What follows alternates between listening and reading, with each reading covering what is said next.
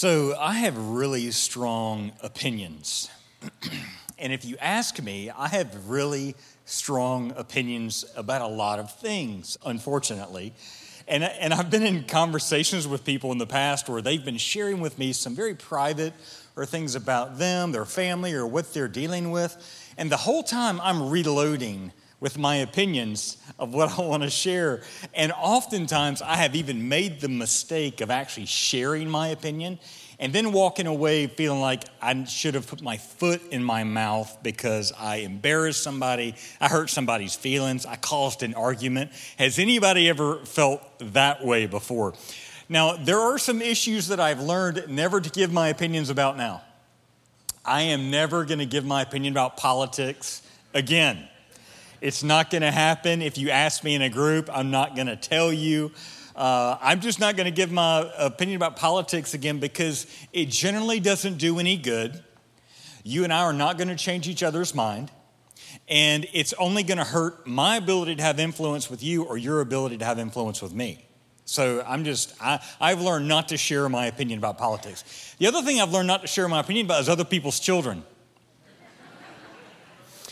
I remember before I had kids, I had lots of opinions about parenting skills. Then I had kids. And then I recognized how challenging it was to be a parent. So I don't give any more opinions about other people's children anymore. But I bet you're a lot like me. I bet there are times you are just sitting on the edge of your chair because you want to give your opinion and you feel so strongly about it. And sometimes you have trouble keeping your mouth shut, right? We both have this problem. Now, think about this. We have opinions about Duke, Carolina, President Trump, Post Malone, Taylor Swift, the Cheesecake Factory, Oh, the Cheesecake Factory. The dulce de leche cheesecake. Y'all don't eat it all because I like that. That's my favorite.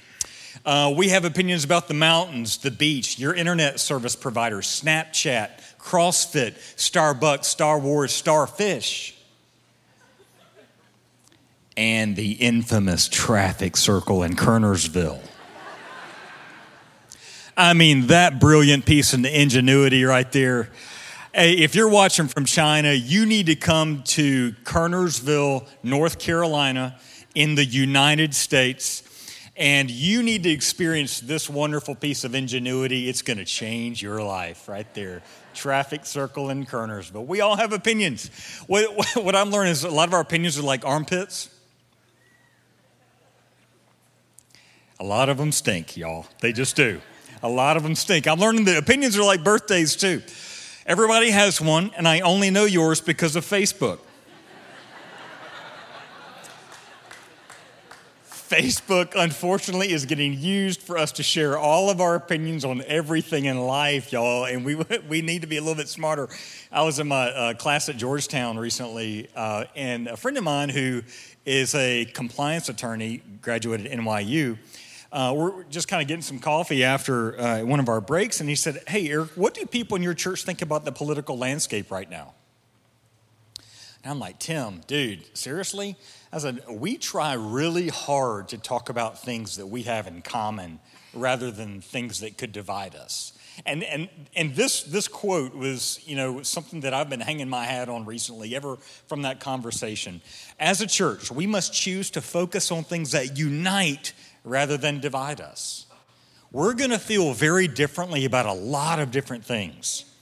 But the gospel writer John, Matthew, Mark, Luke, John, the fourth writer of the New Testament, he wrote a whole chapter in his book, John 17, of Jesus praying that the church would be unified, that it would be one.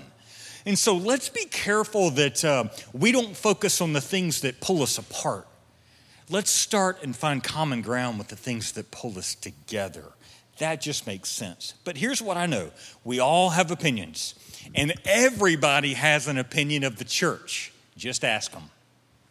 And generally, it's not good.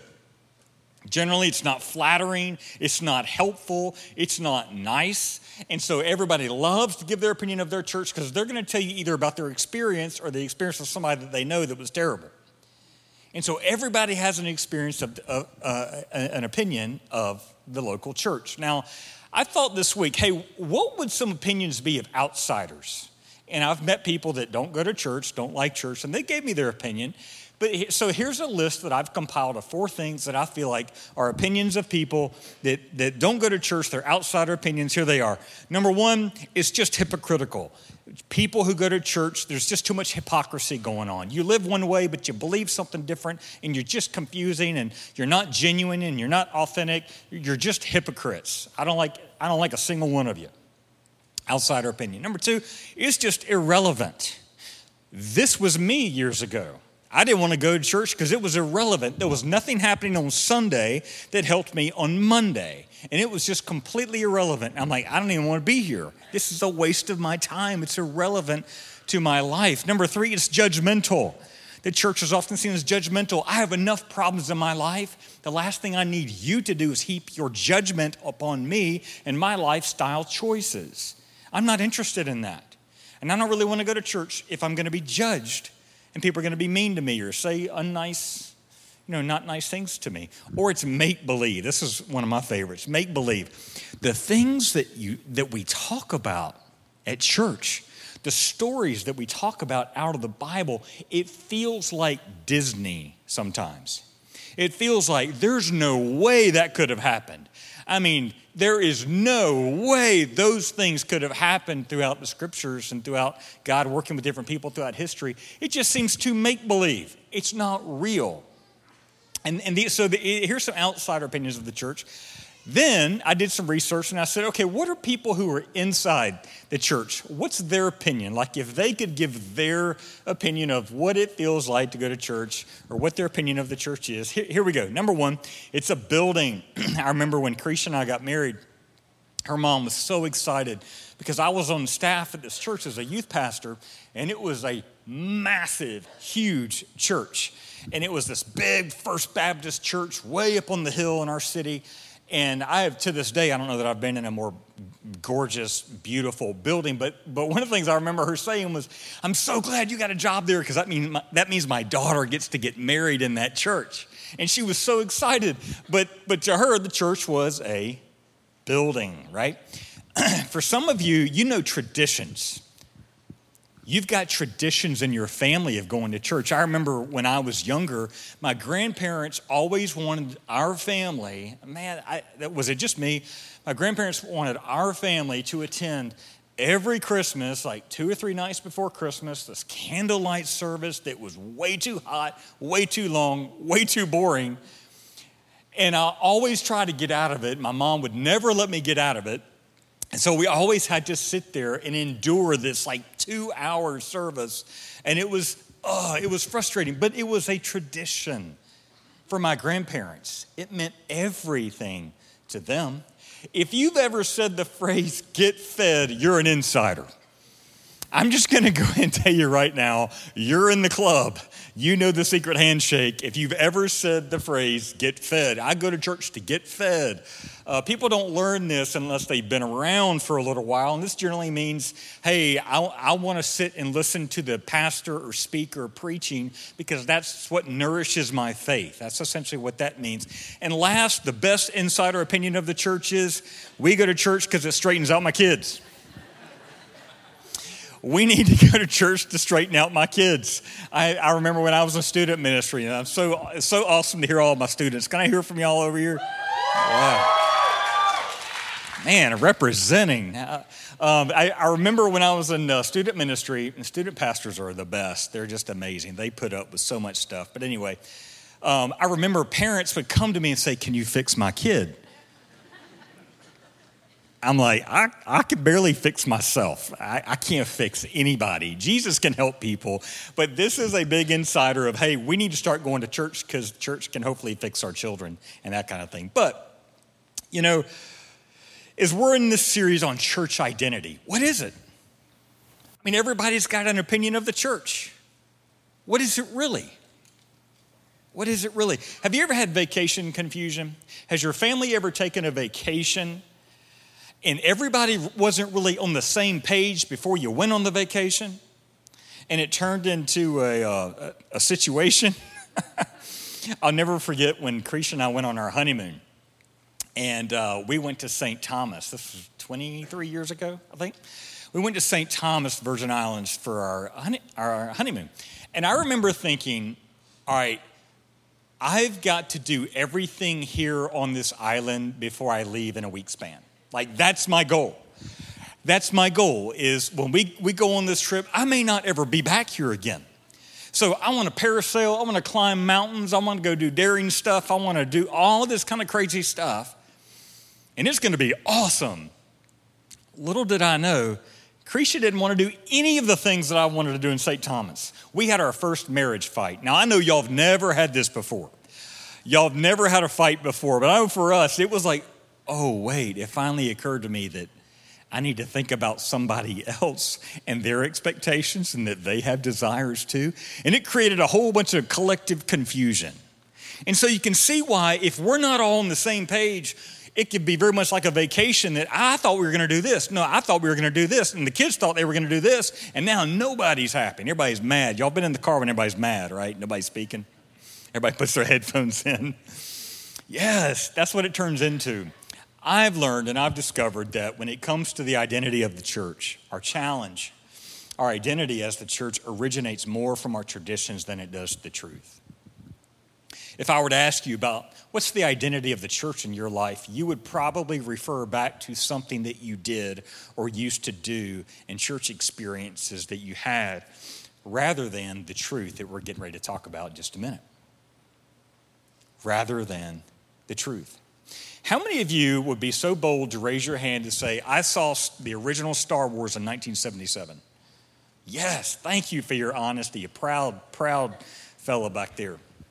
Yes. So a lot of us saw, I was five years old, a lot of us saw the original Star Wars in 1977. And I remember the theater I was sitting in. I remember where we were. I remember the popcorn I was eating. I remember the design of the thing that I was holding. I remember all this stuff because I'm like, whoa, I've never, you know, we've never experienced a movie like this before, right? When I think of Star Wars, that's what I think of. Now I know there's a gazillion of them now, but but but your children know Star Wars as something maybe called the Revenge of the Sith. Right?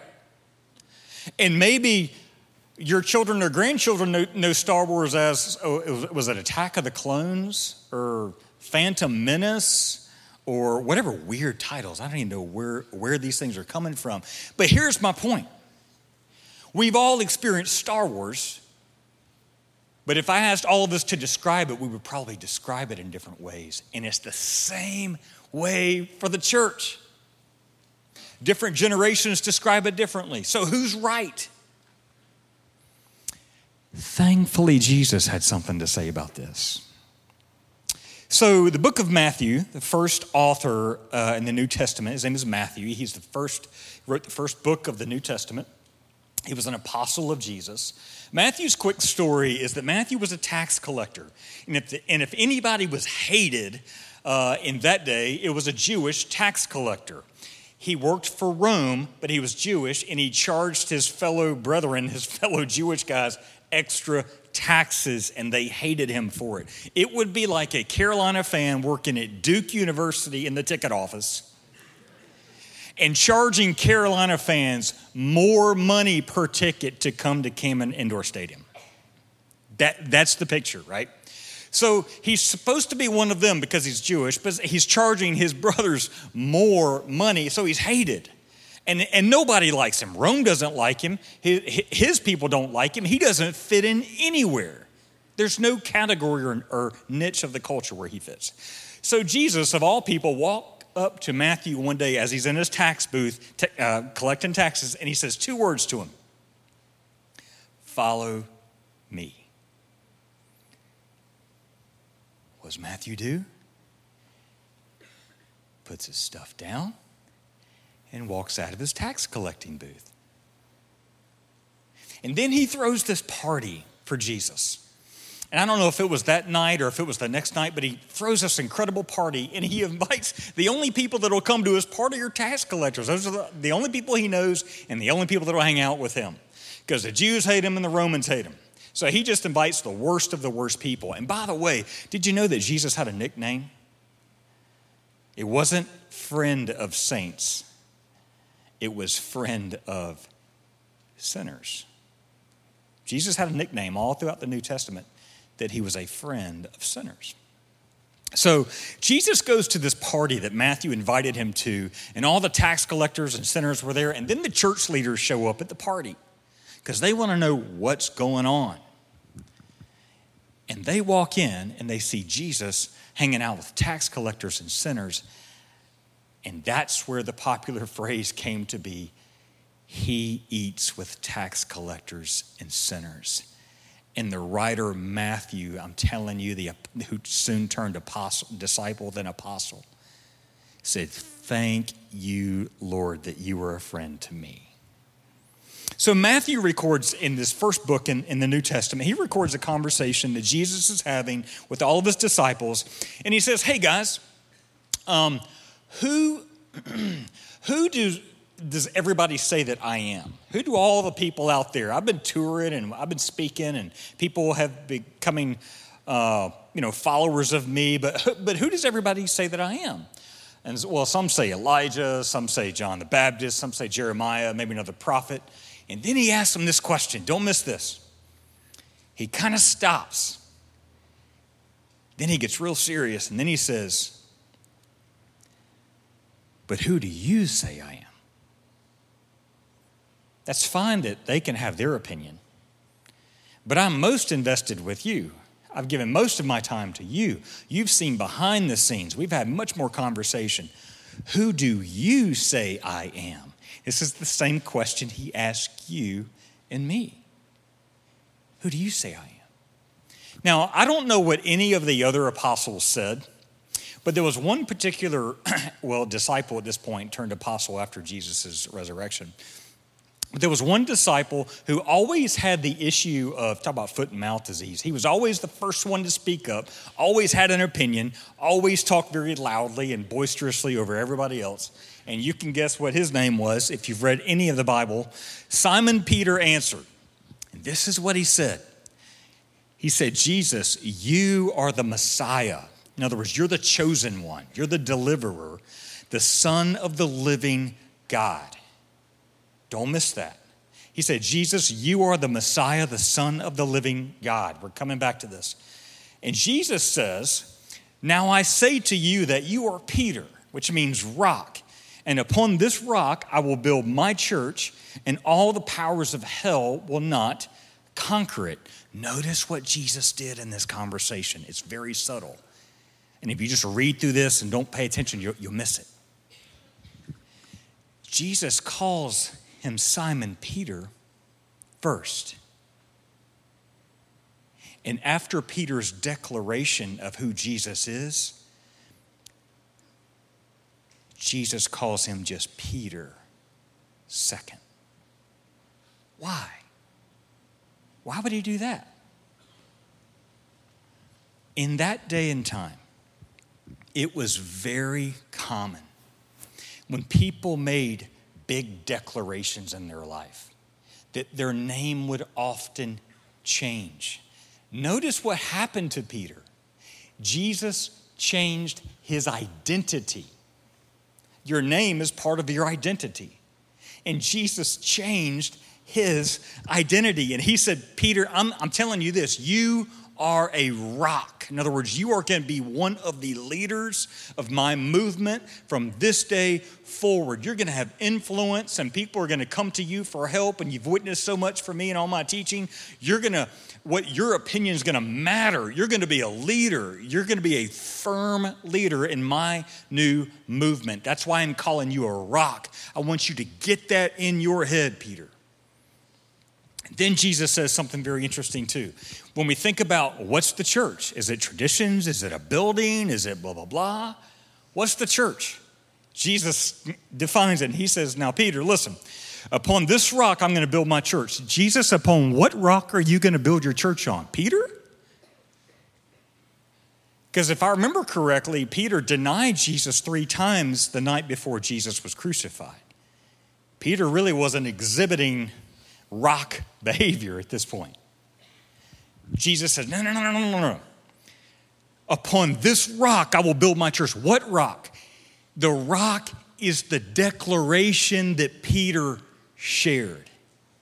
Jesus is saying, I am the Messiah, I'm the Son of the living God. And that is the declaration upon which my church will be built, and all the powers of hell will not be able to conquer it. That declaration right here, the church, the church's identity gets itself gets its identity from the identity of Jesus. And he said, This is what the church will be built upon. We gather, when we gather like this, we gather as a group of people who are standing on the identity of who Jesus is. And then Jesus says this He says, This, this word church, what does it mean? Does it mean building traditions? No. This is the first time the word church is in the New Testament. And the word that Matthew chooses to write and the word that Jesus said was ecclesia, and it means assembly. And Jesus said, I'm going to start something from this day forward that's going to, you know, transcend time and space and continents. And it's going to be a gathering of people anywhere in my name, anywhere in the world beyond North America. Guys, think about this. Think about the 67 million people in China who cannot gather in public but they are gathering in what's called the underground church because it's illegal for them to do what you and I are doing right now.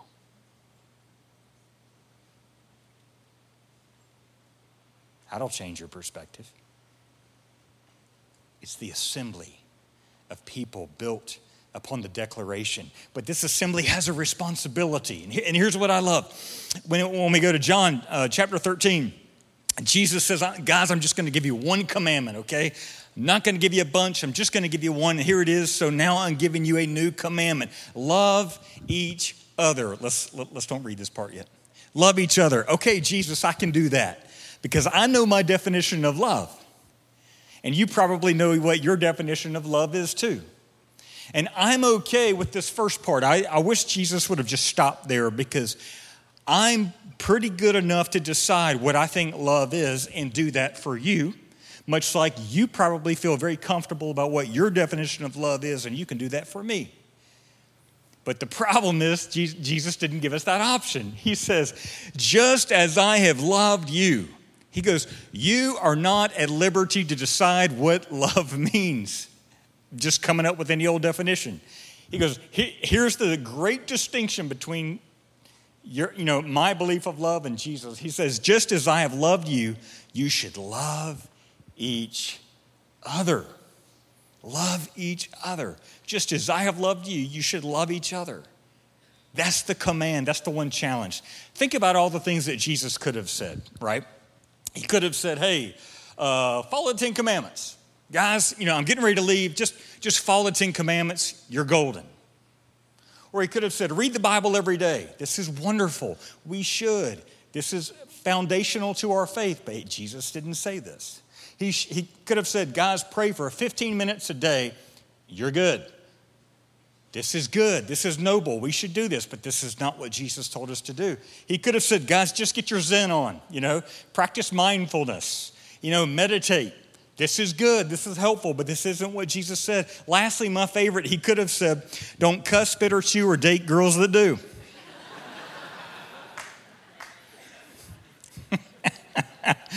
I even got an amen up here from that one.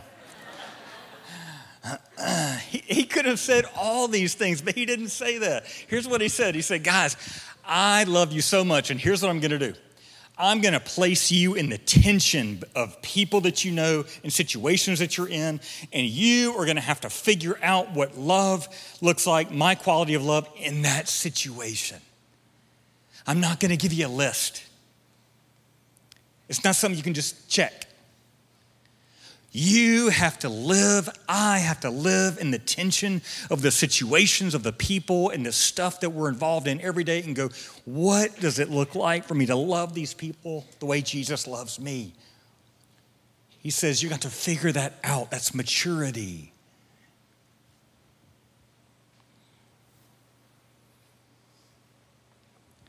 And that's hard to do.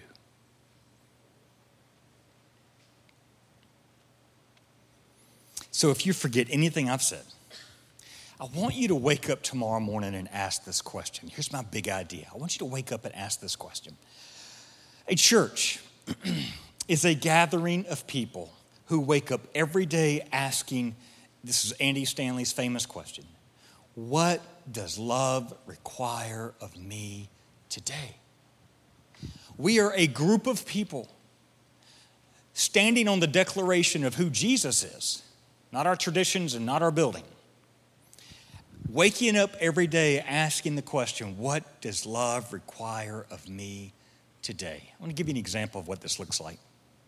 I was talking to a friend this past week who uh, they were sharing with me that one of their friends who has a daughter got injured and she was just unable to really care for the needs of her daughter. So they invited her daughter to stay with them for two or three days and take care of her while she got healthy and well and was able to kind of get her life back together.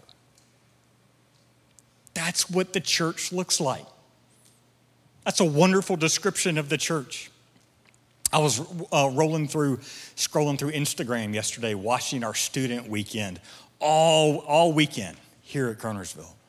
And it was incredible as I saw students worshiping and talks being given and lives being changed and leaders stepping up and group leaders serving. And it, it, was, the, it was all about the story of the church being the church. I had um, lunch with a friend of mine this week at the Center for Creative Leadership in Greensboro. And um, he and I were comparing church stories over the years, and he was kept telling me every reason why he hated going to church when he was younger, and his wife finally talked him into it. And all right, we'll give the summit a try. And, and they've loved coming to the summit ever since. But I started sharing my story with him, and my story is a little bit different. I went into ministry right after college, and I was a youth pastor for four years. I pastored a church for four years, and I started a church for four years. And after that 12 year stint, I was donezo with the church. And I told God, God, I love you. I'm committed to you. But I'm really done with the local church, and I have lost faith in this place. Because what I discovered is when you're a leader in a local church and you're trying to create change, it's so hard to do. And sometimes it feels like you are pushing a rock up a hill all by yourself. And I really told the Lord at that moment, I was like, I, am done with the church. I don't want to go back into it.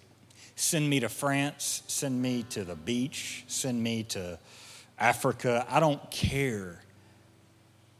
But I'm done. Lost faith. And then I remember uh, Pastor Jonathan calling me, this was almost 11 years ago, for a leadership opportunity here. And I remember getting here and I remember dragging my feet the whole way. I remember going, ah, you know, Eric, you know what you've experienced. It's not going to be any better than blah, blah, blah.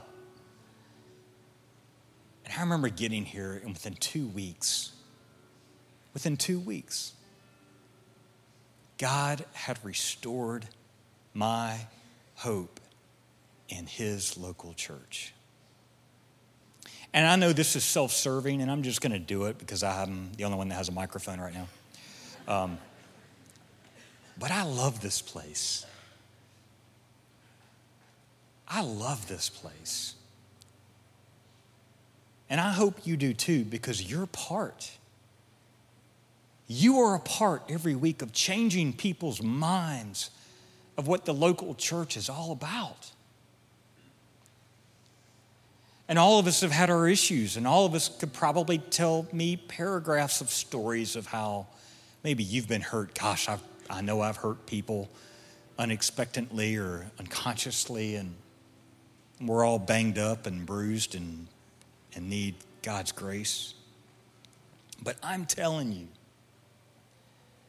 there is hope.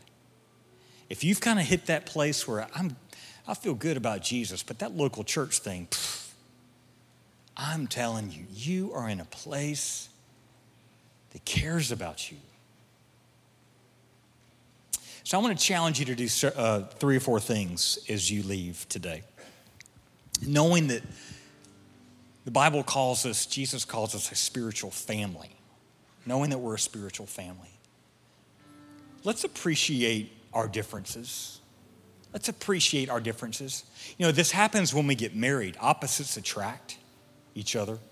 And then after you've been married for a while, opposites attack each other.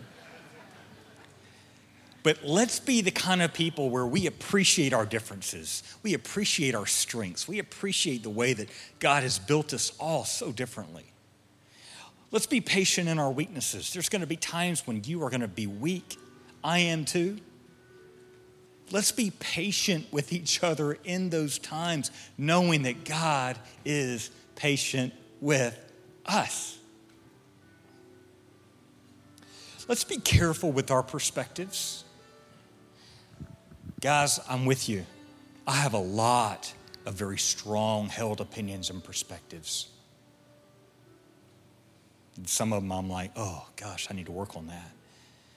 But we need to be the kind of people, before we just bark out our perspectives in a group or with people, we need to ask is this helpful? Is this loving? Could this be divisive? We may need to use some restraint that God gives us. And then, last of all, let's be determined with our love. None of us are going to be perfect, and we're all going to need this. The reason that you came to Jesus was because of his love. Let's be the kind of people that change the way the culture thinks about the church because we love each other the way Jesus loved us. And this starts internally. This starts with me and you and you and us. And we begin to change the culture because this is the way we treat each other. Let's be those kinds of people. So I don't know what type of um, declaration you need to make today. I don't know if it's like Peter, and I don't know if it's like, hey, you are the Christ, Son of the living God. For the first time, and I'm choosing to believe. Maybe that's your declaration you need to make today. I want to challenge you to do that. For others of you, you've been kind of sitting on the back seats of this thing called the local church because you just didn't quite know. I want to challenge you to take a step to get involved with your next step card in front of you. I want to challenge you to find a way to be a part of this family whose greatest distinction is our love for one another, the way Jesus loves us. I want to pray for you. Heavenly Father, I want to thank you for my friends that are in this room and watching online.